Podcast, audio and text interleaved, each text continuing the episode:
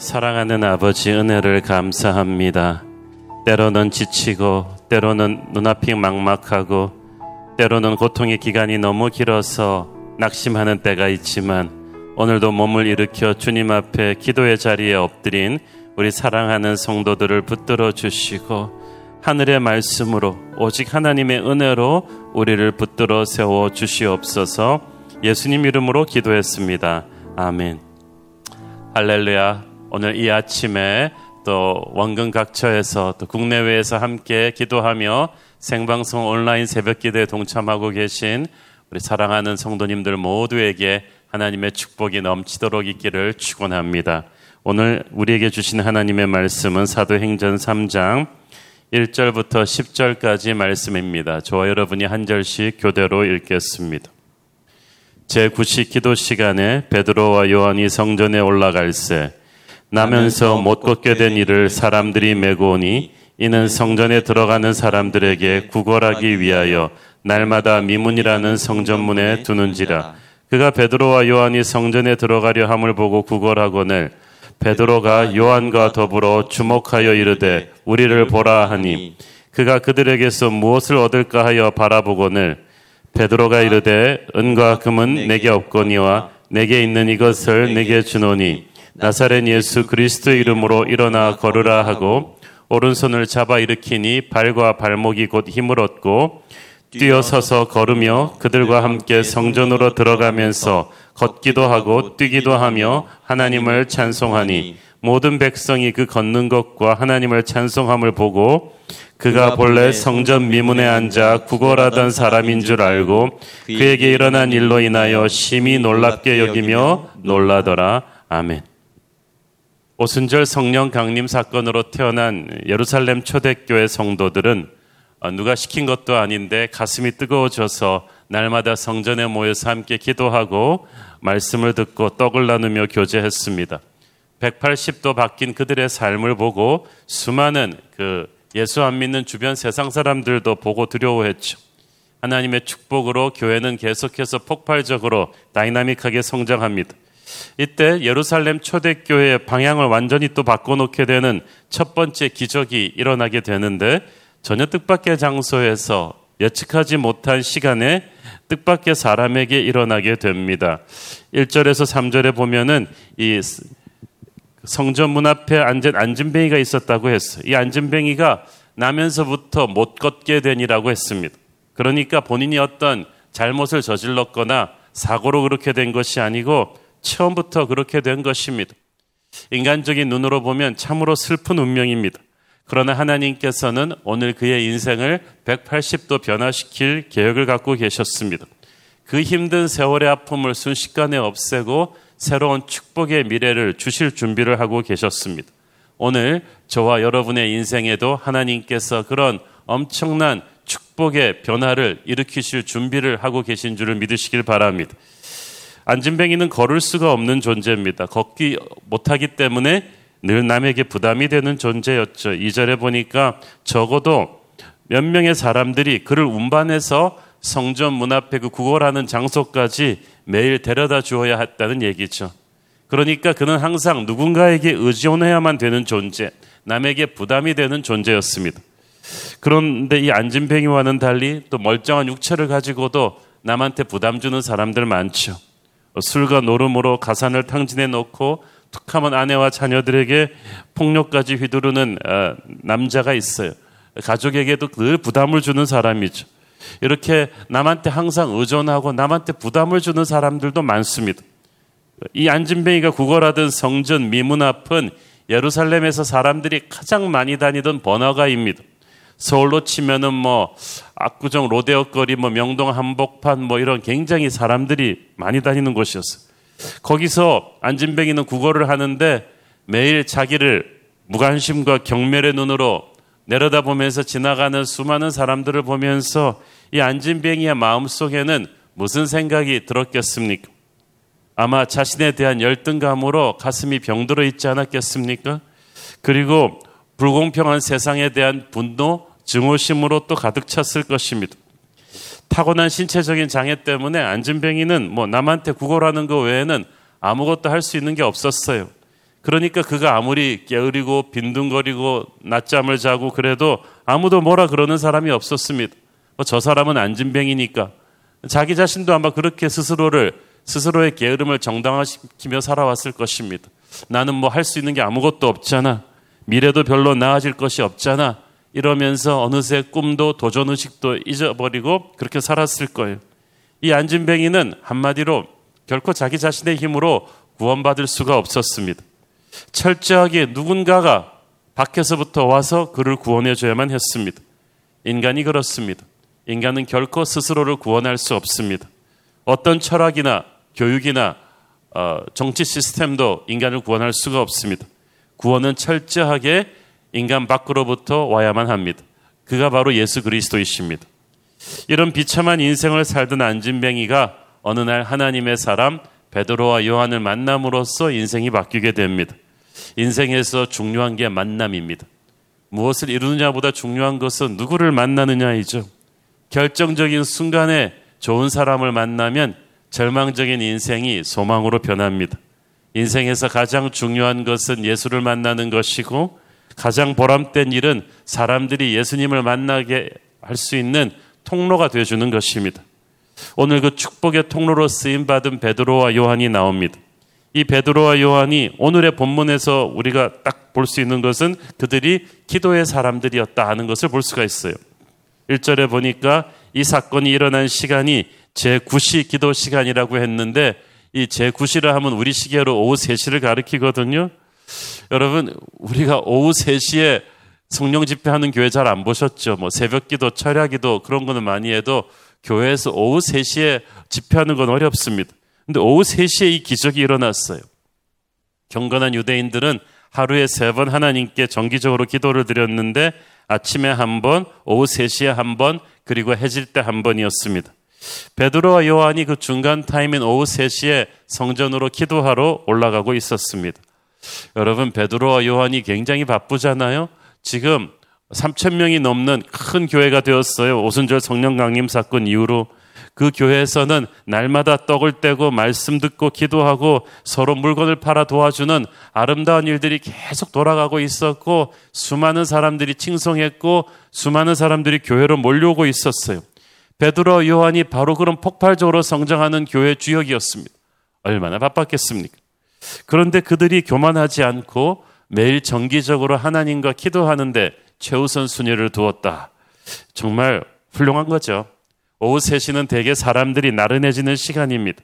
게을러져서 낙잠 자기 딱 좋은 시간인데 기도하러 성전에 올라가고 있었다. 어, 영적으로 깨어 있는 사람이었다는 뜻입니다. 베드로와 요한이 늘 시간을 정해놓고 말씀을 묵상하고 하나님께 기도하던 사람이었던 것을 알 수가 있습니다. 성령의 사람은 기도의 사람입니다.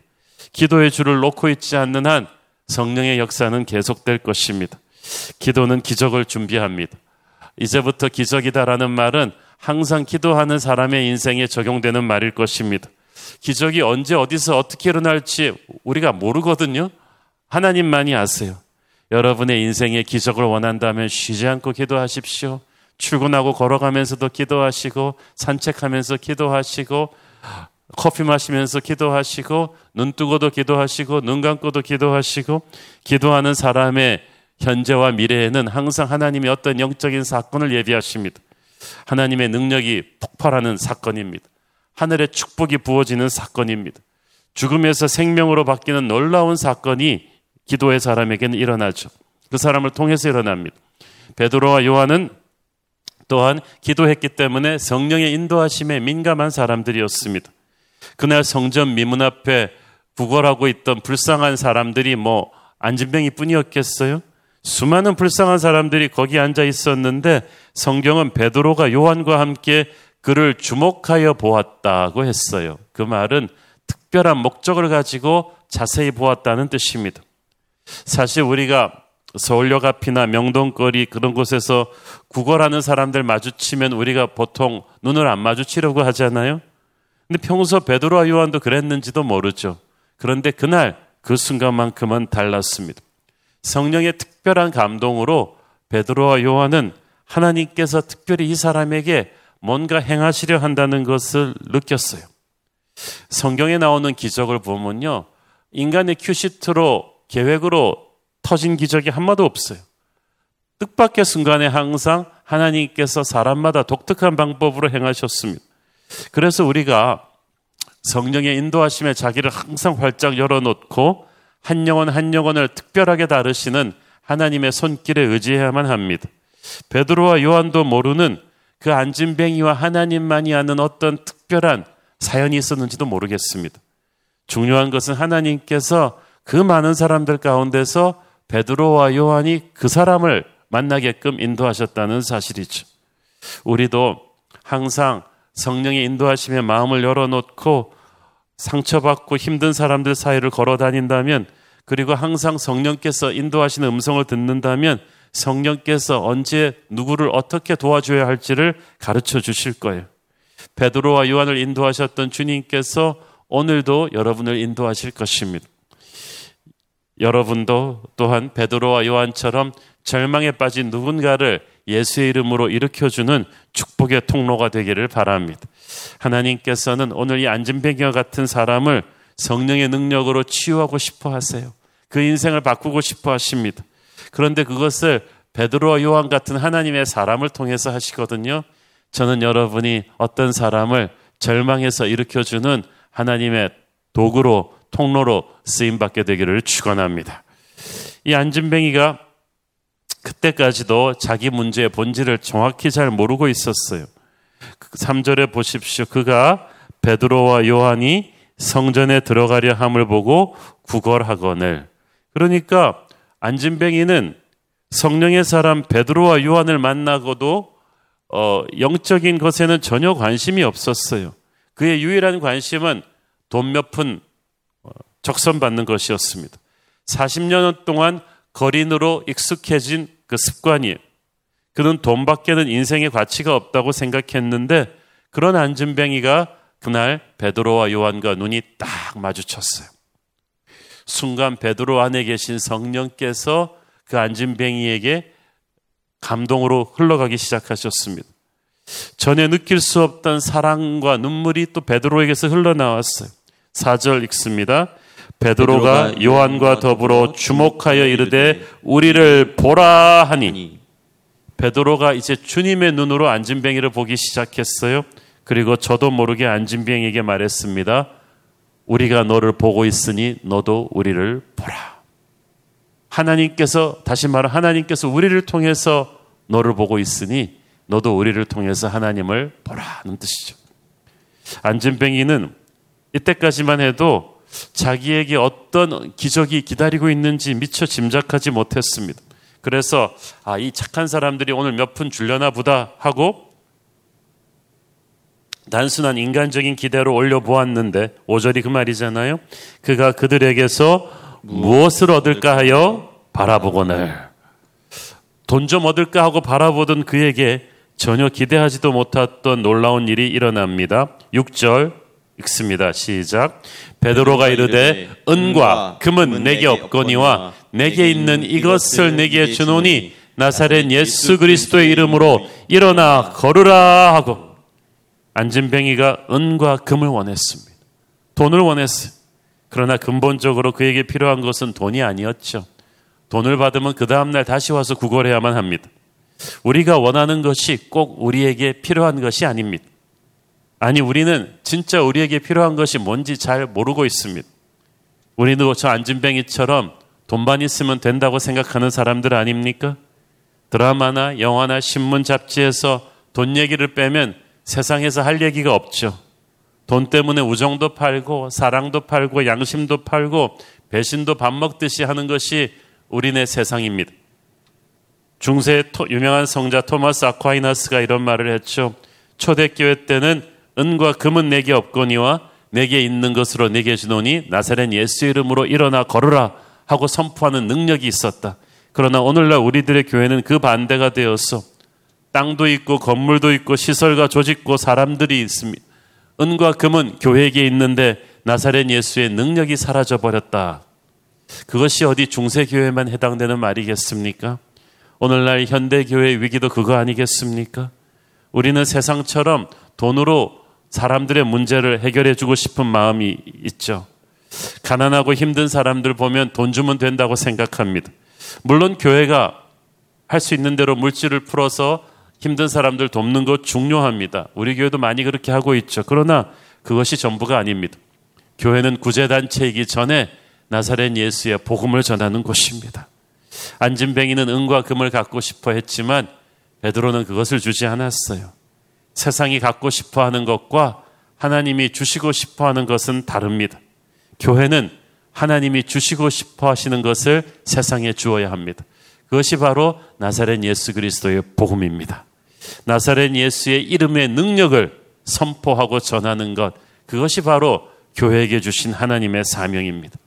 돈을 주면 그날의 굶주림은 해결하겠지만 바로 그 다음날 그 자리에 와서 또 구걸해야 되는 악순환이 반복이 되는 거예요. 돈은 잠깐 고통을 잊는 진통제와도 같은 거예요. 영구적인 치료법은 아닙니다. 그러나 나사렛 예수의 이름으로 일어나면 그는 다시는 구걸하는 거린의 삶으로 돌아가지 않아도 됩니다. 베드로와 요한은 그것을 깨달았습니다. 그래서 가장 귀한 선물 예수를 주었습니다. 우리가 헐벗은 이웃에게 줄 수 있는 가장 귀한 선물은 바로 예수 그리스도를 선포하는 것입니다. 나사렛 예수 그리스도의 그 이름, 그 능력의 이름 안에 모든 것이 다 있었습니다. 눈먼 자를 보게 하고 규먼 자가 듣게 하며 흑암에 갇힌 자에게 자유를 주시는 그 나사렛 예수의 능력을 베드로는 체험적으로 알고 있었어요. 오순절 성령 강림을 통해 그 확신에 불이 붙어 있었습니다. 여러분, 우리가 체험한 것만큼 남에게 줄 수 있어요. 내 믿음의 크기만큼 사역할 수 있습니다. 베드로에게 믿음이 없었다면 어떻게 안진뱅이의 손을 잡고 예수의 이름으로 일어나라고 일으킬 수 있었겠습니까? 혹시 안 일어나면 어떡하지? 이렇게 불신이 있었다면 어떻게 할 수 있었겠어? 저는 믿음의 확신이 저와 여러분에게도 있기를 바랍니다. 그래서 우리 주변에 병든 사람들, 파산한 사람들, 자살하려는 사람들, 절망하려는 사람들, 자포자기하려는 사람들에게 나사렛 예수 이름으로 일어나라고 선포할 수 있게 되기를 바랍니다. 이것이 바로 교회가 할 수 있는 일입니다. 저는 한국의 교회가 이렇게 많은데 이렇게 큰 개신교 국가라고 하는 한국에서 이렇게 자살률이 세계 1, 2위를 다툰다는 것은 정말 부끄러운 일이라고 생각합니다. 우리가 정신적으로 절망하려는 안진뱅이 같은 사람들에게 나사렛 예수의 복음을 부지런히 전해야만 하는 거예요. 주님의 능력이 우리를 통해서 그렇게 임하기를 축원합니다. 7절 8절 계속해서 읽습니다.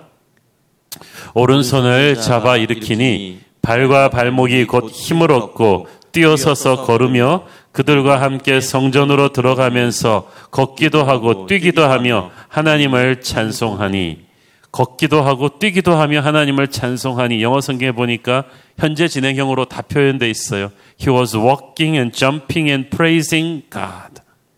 평생 안진뱅이 거린으로 살아왔던 그 사람. 평생 한 번도 이 사람이 못하던 세계를 지금 동시에 하고 있어. 한 번도 못 걸어본 사람이 걸어요.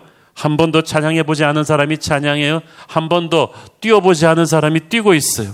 예수의 이름으로 일어난 사람은 성령의 힘으로 걷고 뛰고 찬양할 것입니다. 이것이 기독교입니다. 하나님의 나라는 그런 축제인 것입니다. 일어난 안진뱅이가 베드로와 요한과 함께 그렇게 힘차게 찬양하고 뛰면서 성전으로 들어갔다고 했습니다. 평생 성전 앞에서 밥벌이를 하면서 살아왔던 그였지만 한 번도 성전 안에 들어가 본 적도 없어요. 그날 그에게 성전은 전혀 새로운 의미로 다가왔습니다. 성령이 임한 거예요. 저는 오늘 여러분에게 교회가 새로운 의미로 다가오기를 바랍니다. 교회는 하나님의 성령이 임하는 곳입니다. 성령의 역사로 삶이 바뀌는 거예요. 성령의 역사로 남의 인생이 아닌 나의 인생이 바뀌는 곳이. 이 안진뱅이에게 이날의 성전은 밥벌이 장소가 아니었어요. 자기를 구원하신 하나님의 영광이 충만한 곳이었습니다. 그래서 그는 다윗처럼 걷고 뛰고 찬양했어요. 그야말로 살아있는 예배를 드렸던 거죠. 이제 안진뱅이 거린으로 평생 남에게 의존하며 살아오던 그의 수치스러운 과거가 한순간에 날아가 버렸어. 여러분 성령 체험을 하면 부끄러운 과거를 더 이상 얘기할 필요가 없어져요. 사람들이 자꾸 과거를 얘기하는 이유는 현재가 불행하기 때문이죠. 그러나 현재 오늘 이 시각에 성령을 체험하는 사람은 불행한 과거가 더 이상 그를 주저앉히지 못합니다.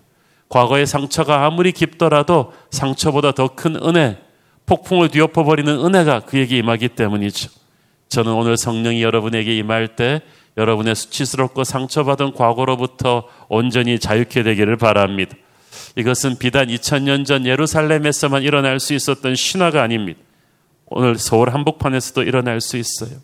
오늘 자신의 인생이 이 안진뱅이와 좀 비슷한 상황이라고 생각하시는 분, 병 때문에 주저앉아 있고, 사업의 어려움 때문에 주저앉아 있고, 부서진 관계 문제 때문에 주저앉아 있고, 자녀 문제 기도가 응답되지 않아서 주저앉아 있고, 상처 때문에 주저앉아 계신 분들이 있다면, 나사렛 예수 이름으로 일어나 걸으시기를 바랍니다.